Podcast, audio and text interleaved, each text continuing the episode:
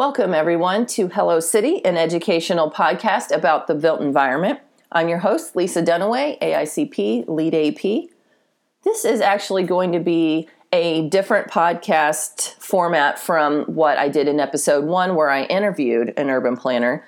This came up as a result of a tweet that I saw yesterday from one of the alumni from the program where I used to teach, um, somebody that I know really well. And he had a really good question. And I'm not a huge fan of Twitter. Um, I've never had a personal Twitter account. And I started the Hello City Twitter account so that I could interact with the audience. So in my mind, I was just like, well, I'll just text him the answer because I know him and I don't need to be limited to the character limit on Twitter if I just text him. So I just texted him the answer. And then within three minutes, another alumni of the program saw that exchange and said, But I want to know the answer too.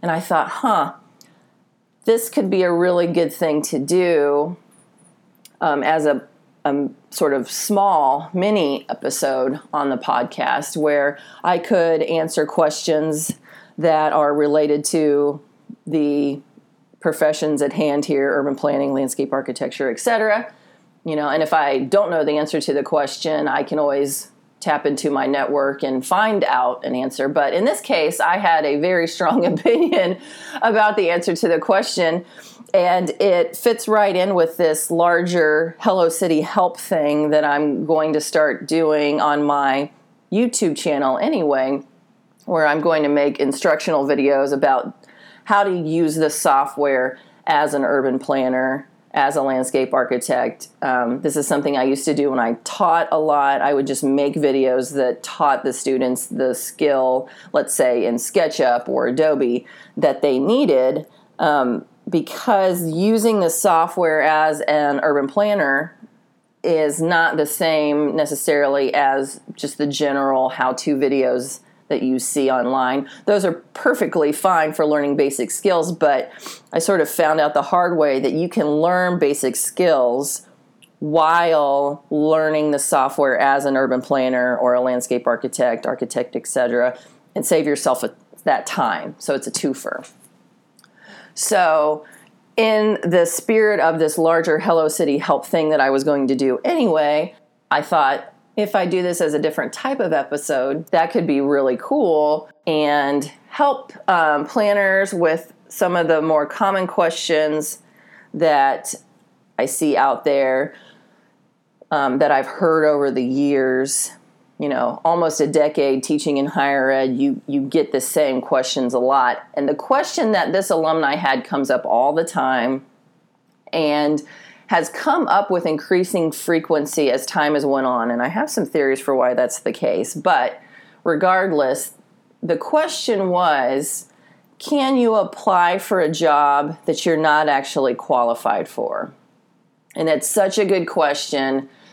I used to talk about it with my studio students all the time, particularly when they got to the point in their educational path where they were required to do an internship. It starts you thinking of all these career oriented questions. Certainly, when they're about to graduate, um, it would come up quite a bit because they'd see a really cool job that was for a planner two which you know is the kind of second tier of experience or something that required you know let's say three to five years of experience but it just sounded really cool so they wanted to go ahead and apply and, and see if they had a shot so in my opinion of course there may be people who disagree with me out there but in terms of the built environment related professions like urban planning i do not think professionally that is a wise thing to do. Maybe in other professions, um, you can make it, you fake it till you make it. But as someone who used to review applications in my previous job before I started teaching, and as someone whose peer group is now aged into middle management, so the folks who are around my age and around my career experience and older are the folks who are making hiring decisions. And I've just heard the same common complaints from my peer group over and over and over again, right? And this has come up not as much as some of the other things that we could probably talk about in a future episode, but it's come up enough, right? So, professionally, like I said, I don't think that this is a good idea. And there are several reasons why. First, you are 95% sure to be wasting someone's time if you're applying for a job for which you are not qualified. There may be a slight chance that the job you're applying for only has like five applicants and they're all wildly unqualified and you are the least unqualified and they need someone right now and, and so you get in okay that is a remote possibility however at this point in time 2019 you know the economy's okay the job market is good and planners are extremely busy people landscape architects, architects, civil engineers, etc. We're all extremely busy people, whether you are in the private sector or the public sector. So, chances are, if there is a job vacancy, then someone has given their two weeks' notice and that office needs to fill that position, or that office has recently got a new project on their hands and the workload for the office is increasing enough that they need to hire someone to fill that position.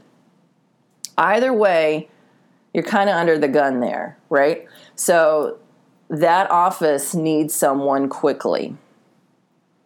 So that means that the person or hi- persons, the hiring team, needs to hurry up and make a decision. There are times where I've seen a job be posted for months.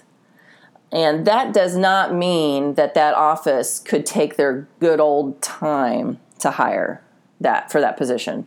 That probably means that they're just getting unqualified applicant after unqualified account or not getting enough applicants. The other thing that's a problem here is that a lot of times in the private sector or the public sector, it has taken someone a long time to get permission to actually post for that job. When I used to work in the private sector, I have seen where just the bureaucracy of bigger firms, the, the time that it takes to get permission to even fill a vacant position can be just ridiculous. But then in the public sector, there's there's a whole other set of bureaucracy where you have to get permission from so many higher ups to hire for a position, whether it's new or vacant. That means that the person or persons looking through these applications are likely to be freaking out at the point that they're reviewing these. And chances are they're getting a ton of applications for the job because of the internet you can get applications for a job from anybody anywhere in the world now, right? Which is kind of cool, but it also is very overwhelming. And I've had friends tell me that they've gotten 30, 40, 50 applications for a single job. Considering that you're getting dozens of applications for a job, you are going to do whatever you can to help weed that pool down quickly so you can actually get to the people who are qualified. So if someone's skimming through your stuff and they see that you're not qualified, you know, you've wasted a little bit of their time, but you've wasted your own time too.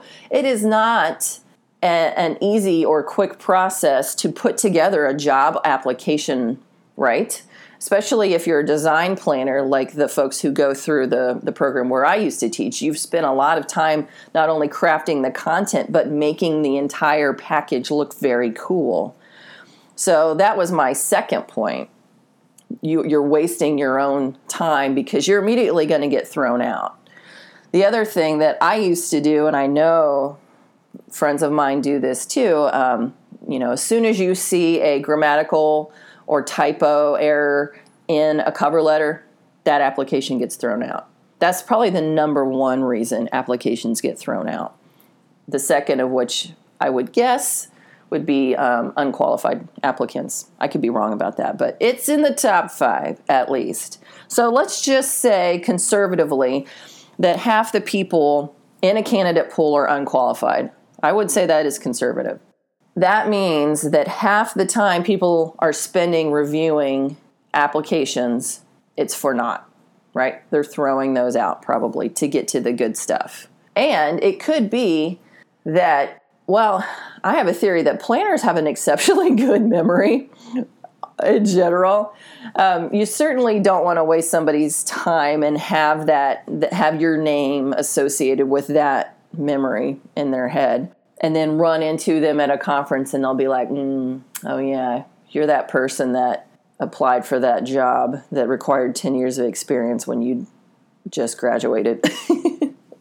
could happen. I don't know. That's kind of a long shot. But anyway, so don't waste people's time. Don't waste your own time. Third scenario here is you lie about your qualifications a little bit, right? So you're fudging a little bit. You're playing up your strengths. Let's say there are 10 things required of a job applicant and you've got nine so you're you're focusing on those and sort of leaving out the fact that you don't meet that 10th requirement. That's still lying. And I know people don't think of it that way, but it is. You're underrepresenting how you can or cannot meet this job requirement. Either way, you're a liar. Let's say everything else looks good. The person reviewing the applications, like I said, is very hurried at this point. So you make the cut. Maybe you get a phone interview. Um, maybe you get an in person interview and you're very charismatic and you know all the right words and you talk your way into either the interview or, heaven forbid, the actual job. It's going to become apparent quickly that you are not actually qualified for this. So it's probably going to get screened out in the interview process, hopefully, if you even get that far, right? But you've wasted that that person's time again and now you've you've spoken to them. So chances are they're going to remember your name even more. And this may not be true of other states but places I've practiced like Indiana and Ohio the networks are small enough that everybody knows everybody right? Everybody knows everybody's business. Everybody's worked at every firm. Everybody knows who's had an affair at a conference with everybody. Everybody knows whose kids got sent to the juvenile detention. It doesn't matter. You know everything about everybody. And a lot of people are just a loud mouth and will make comments, you know, like, oh, that person, ugh, I interviewed that person and they were so underqualified and I should have seen it, but man, they really wasted my time. I have heard people say things similar to that. Um, so you just don't want to get a reputation for something like that. Like I said, it may be different in bigger states, like maybe in California, there's not such a sort of um, rumor mill, but in, in smaller states, planners are a very small community, and, and that kind of stuff sticks around. I would say in the profession, the built environment professions, that misrepresenting your qualifications is one of the biggest professional taboos there are. And it surprises me to a point younger folks don't see this as a problem. And it could be, uh, it could just be a result of, of me being Gen X and not a millennial, certainly not Gen Z. I have a theory about why this question comes up at all, let alone why it comes up so much more as time goes on. But I don't want I don't want to be mistaken for millennial bashing. I do not agree with millennial bashing. And so let me go on a tangent here. I feel exceptionally privileged to have taught in higher education for almost a decade because I got to interact with so many millennials. And over the last few years, then Gen Z started to age into university level.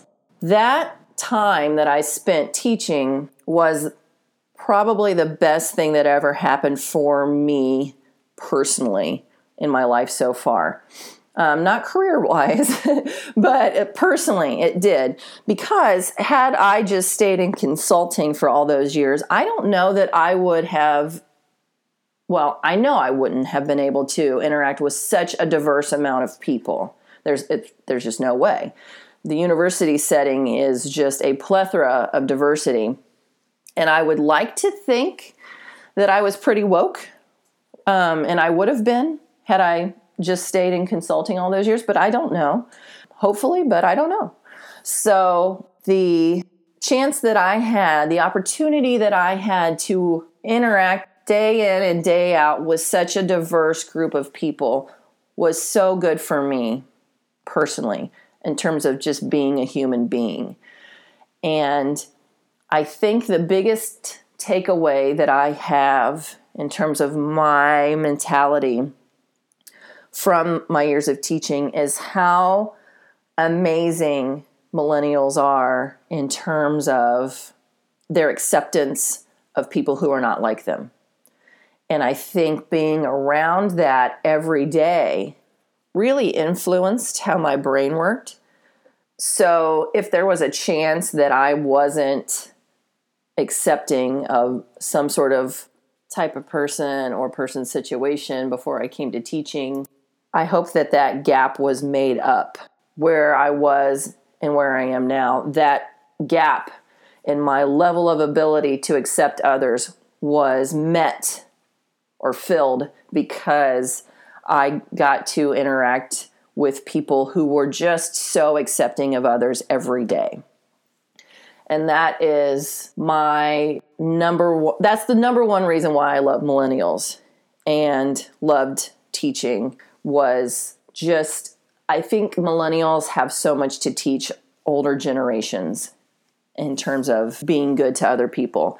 And I certainly believe that planners in general, perhaps especially in the program in which I taught, really want to help others. I would say 95% of the people who come through the program where I used to teach do so because they want to help others.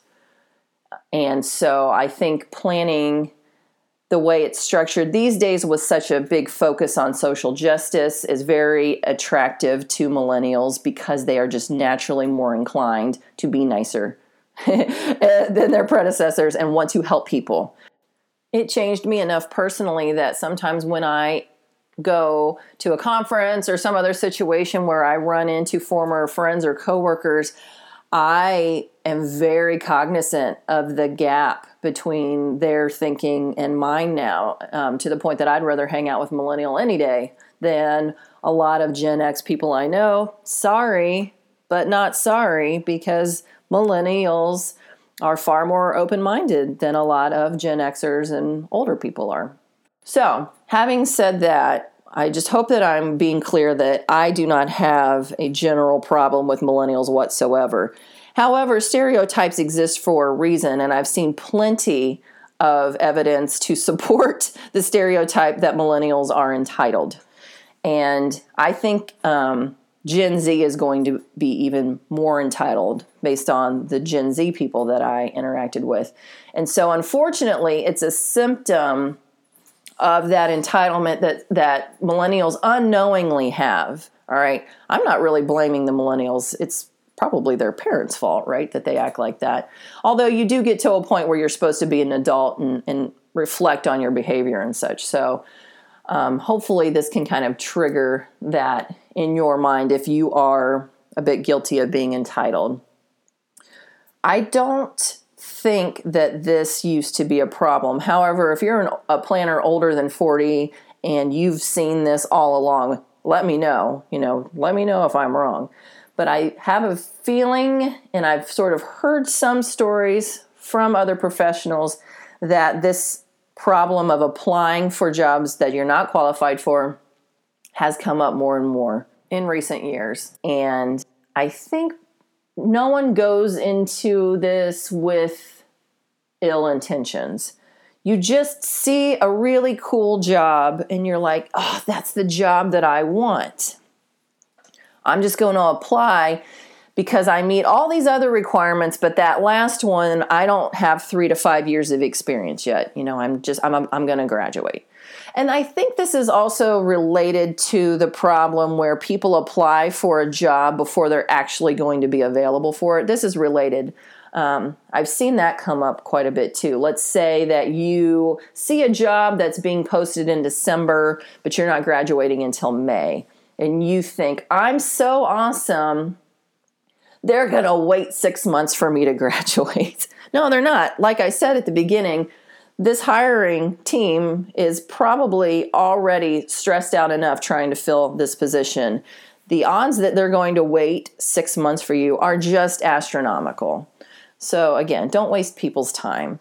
Either way, you're not qualified or you're not actually able to start working yet. You are assuming things about yourself that are not yet true, right? So, I mean, that's kind of part of the definition of, of acting entitled. And I really think you don't want to play into that stereotype. You know, millennials resent that stereotype, and I get it.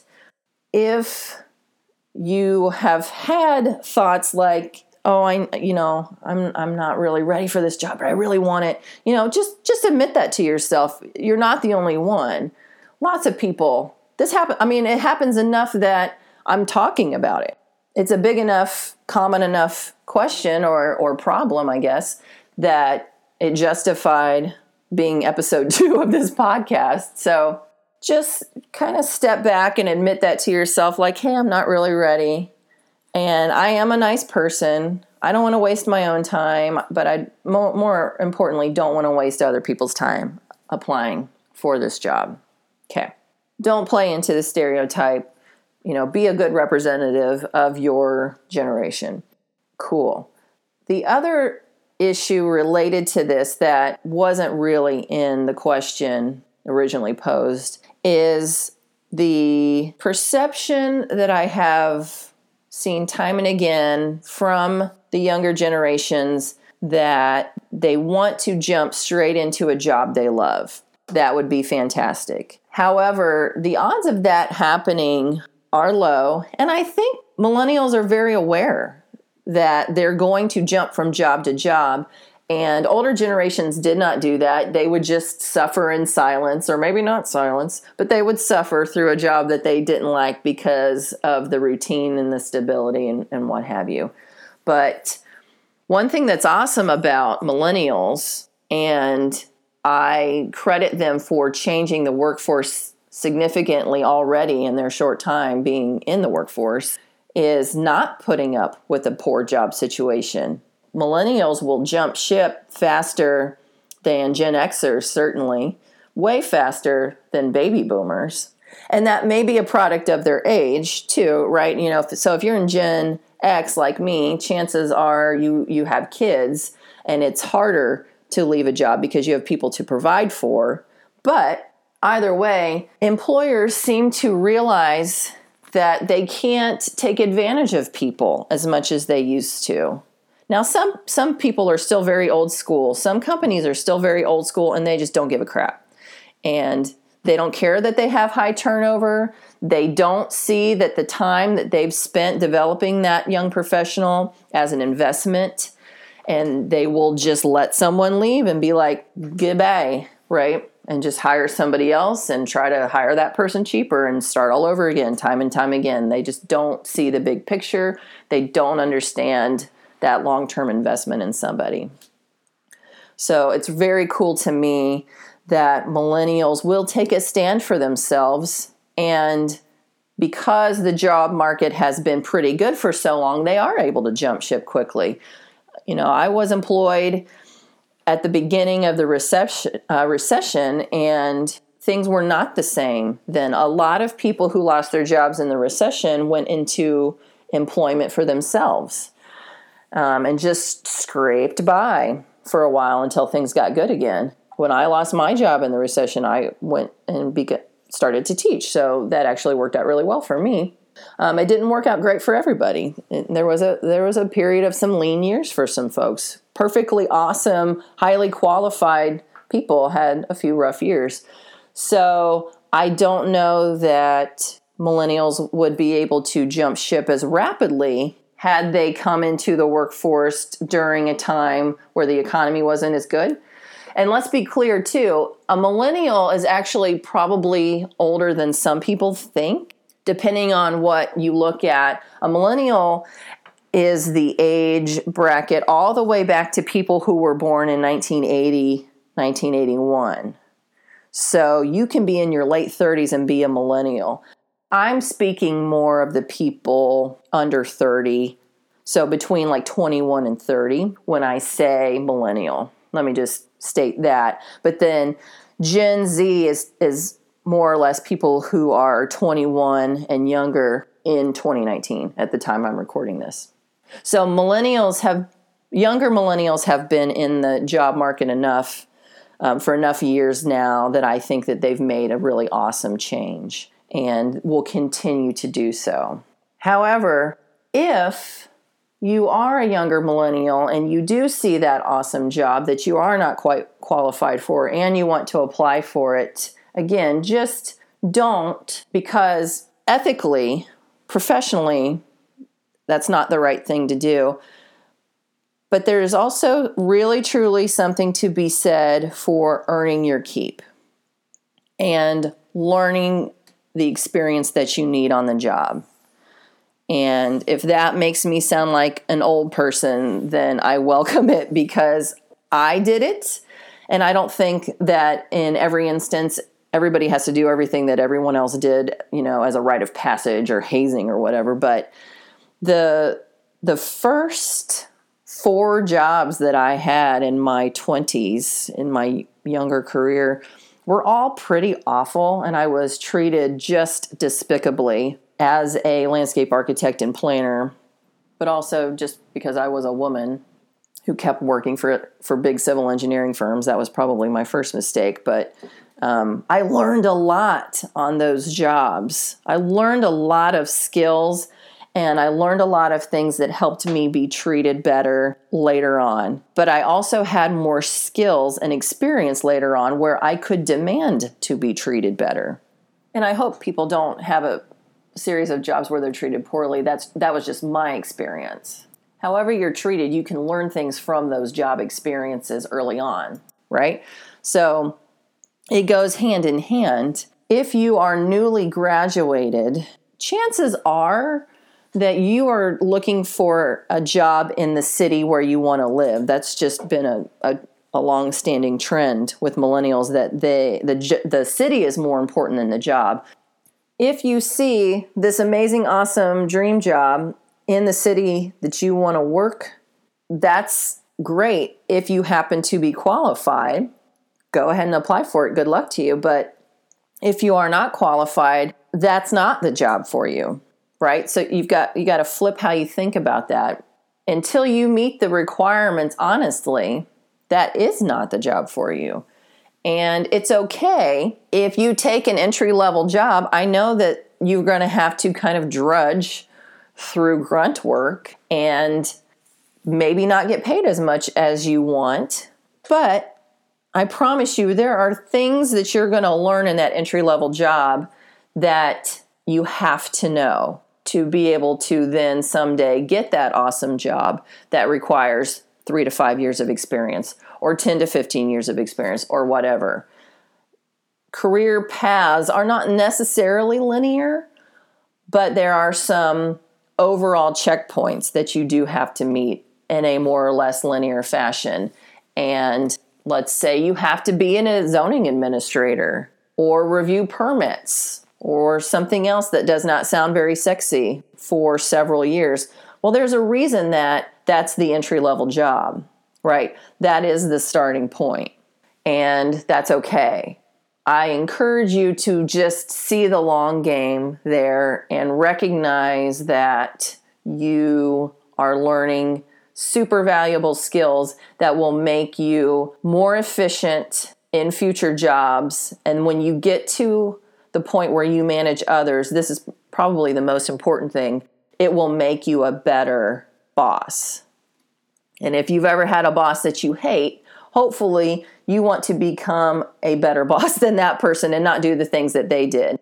I had a job one time where my boss was she was so awesome, but she was from the generation where you still did everything by hand. She could email, she could do a little CAD, didn't do Photoshop or anything. And she meant well, but there were several times that she was very dismissive of the time that it took to do things in CAD.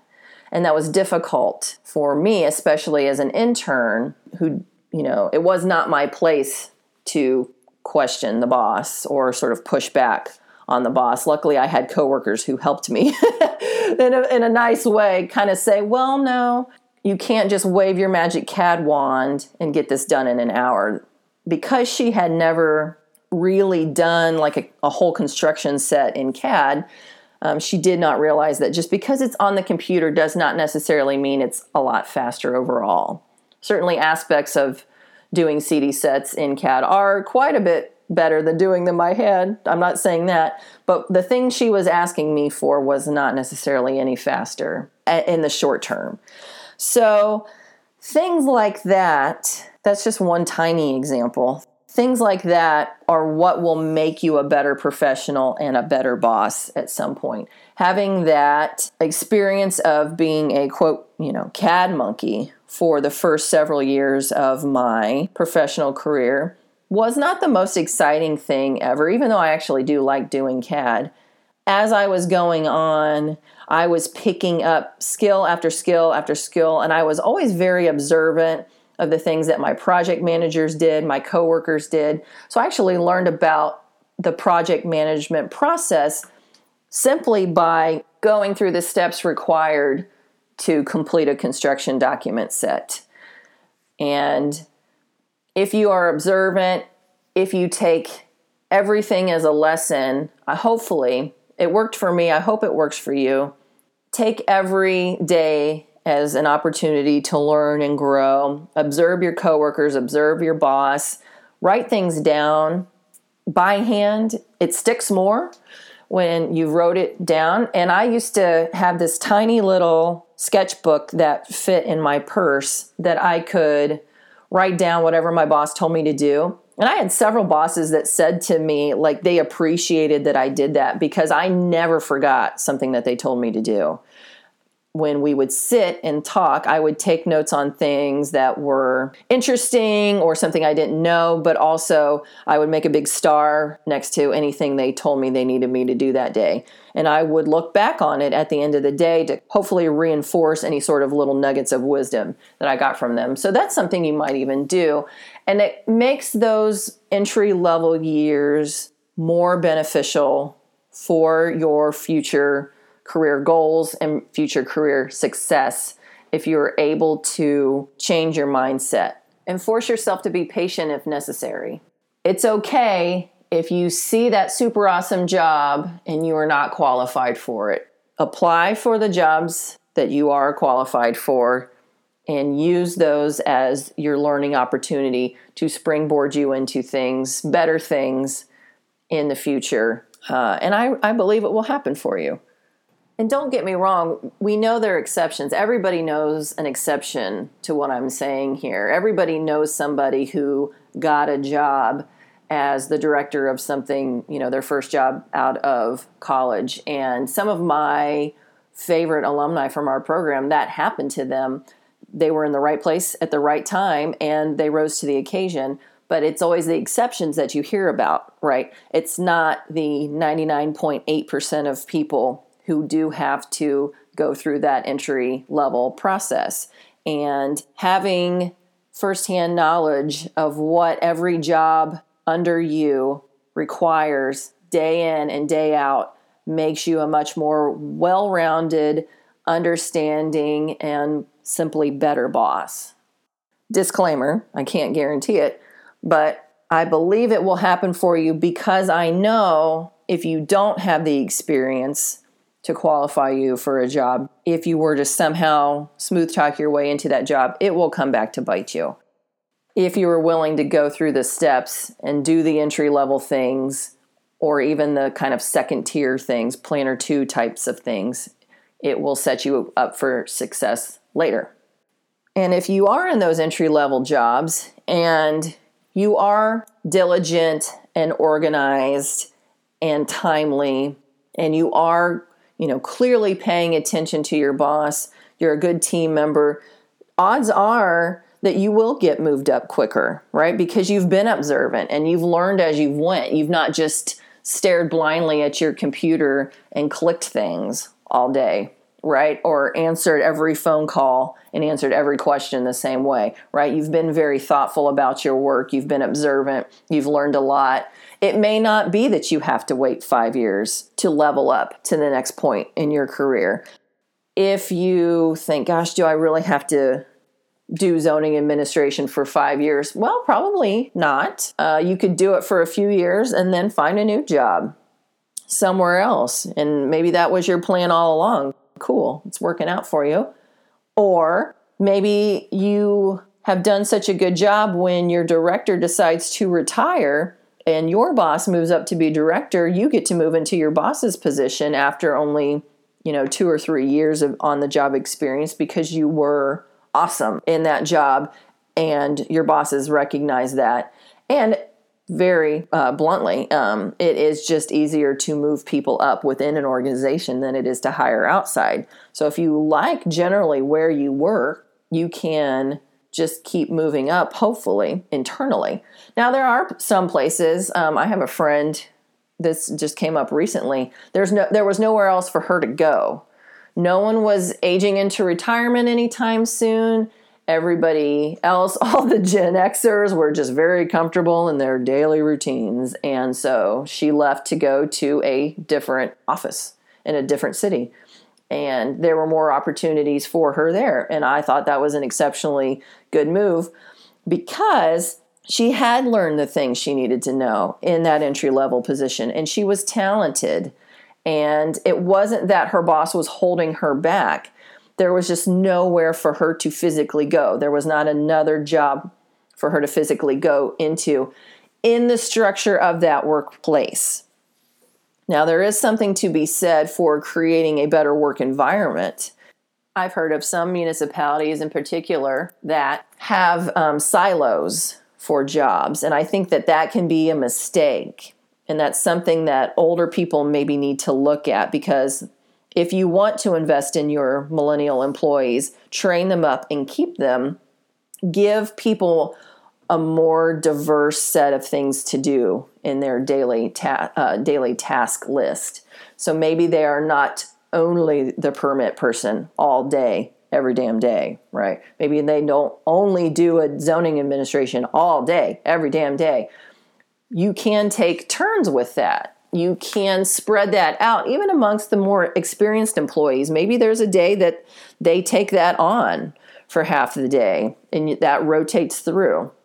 Give your younger employees a chance to have a taste of more of what's to come. Expose them to those skills and create the opportunity where they can do that maybe sort of tag teaming with someone who has more experience is in a higher position. You know, that's employee empowerment, and you are creating a more loyal employee there as well.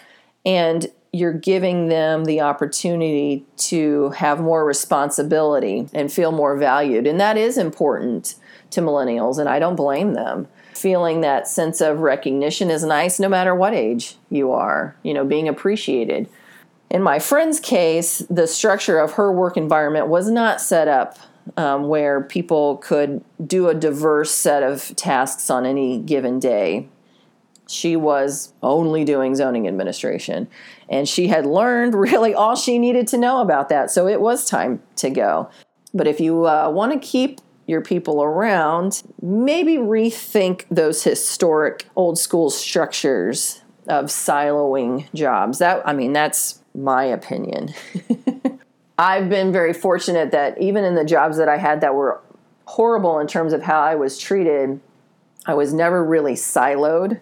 I had bosses that believed in um, giving you tasks that you weren't qualified for just because they could pay you less and they knew you were smart enough to figure it out. So, you know, it wasn't a, a benevolent move in their case, but it did help me gain skills quickly as a young professional.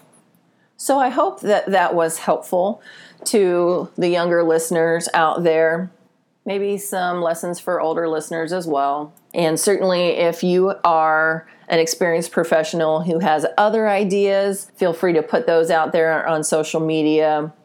You can find the podcast social media at Hello City Podcast on Instagram and Hello City Pod on Twitter. And like I said before, there is a YouTube channel, Hello City Podcast. I put podcast episodes up there, but there's also going to now be this Hello City Help channel on there. So look for that. And I think I have the podcast on all the major podcast distribution mm, channels now. Spotify, Stitcher, iTunes, Google Play, etc. However, if there's one I've missed, let me know. And if you have a story you want to tell on the regular podcast episodes, please email me at hellocitypodcast at gmail.com. I also put it out there a couple days ago that if you have a story but you don't want to be interviewed on the podcast, if you really, really want to make sure you remain anonymous, that is completely fine. Just email me the story, and I'm happy to do episodes where I read your stories and go through the lesson part of it with the listeners for you. It doesn't bother me to do that. I think that could actually be kind of fun. But then also now I have this third avenue where if you have a question about anything, you know, urban planning, landscape architecture, architecture, etc., please send it in hellocitypodcast at gmail.com. If you put it on social media, hopefully I will see it. Um, I'm only on Instagram and Twitter though, so keep that in mind. And I am not a person who likes to pretend that they know things that I do not know. but that's how I am. So if you ask a question that I don't know the answer to, but I think it's very intriguing, I will find someone who does know and maybe bring them on as a guest in a future episode. So thank you very much for tuning in to episode two. I really appreciate it. I hope you have a great day and remember, make no small plans. See you next time.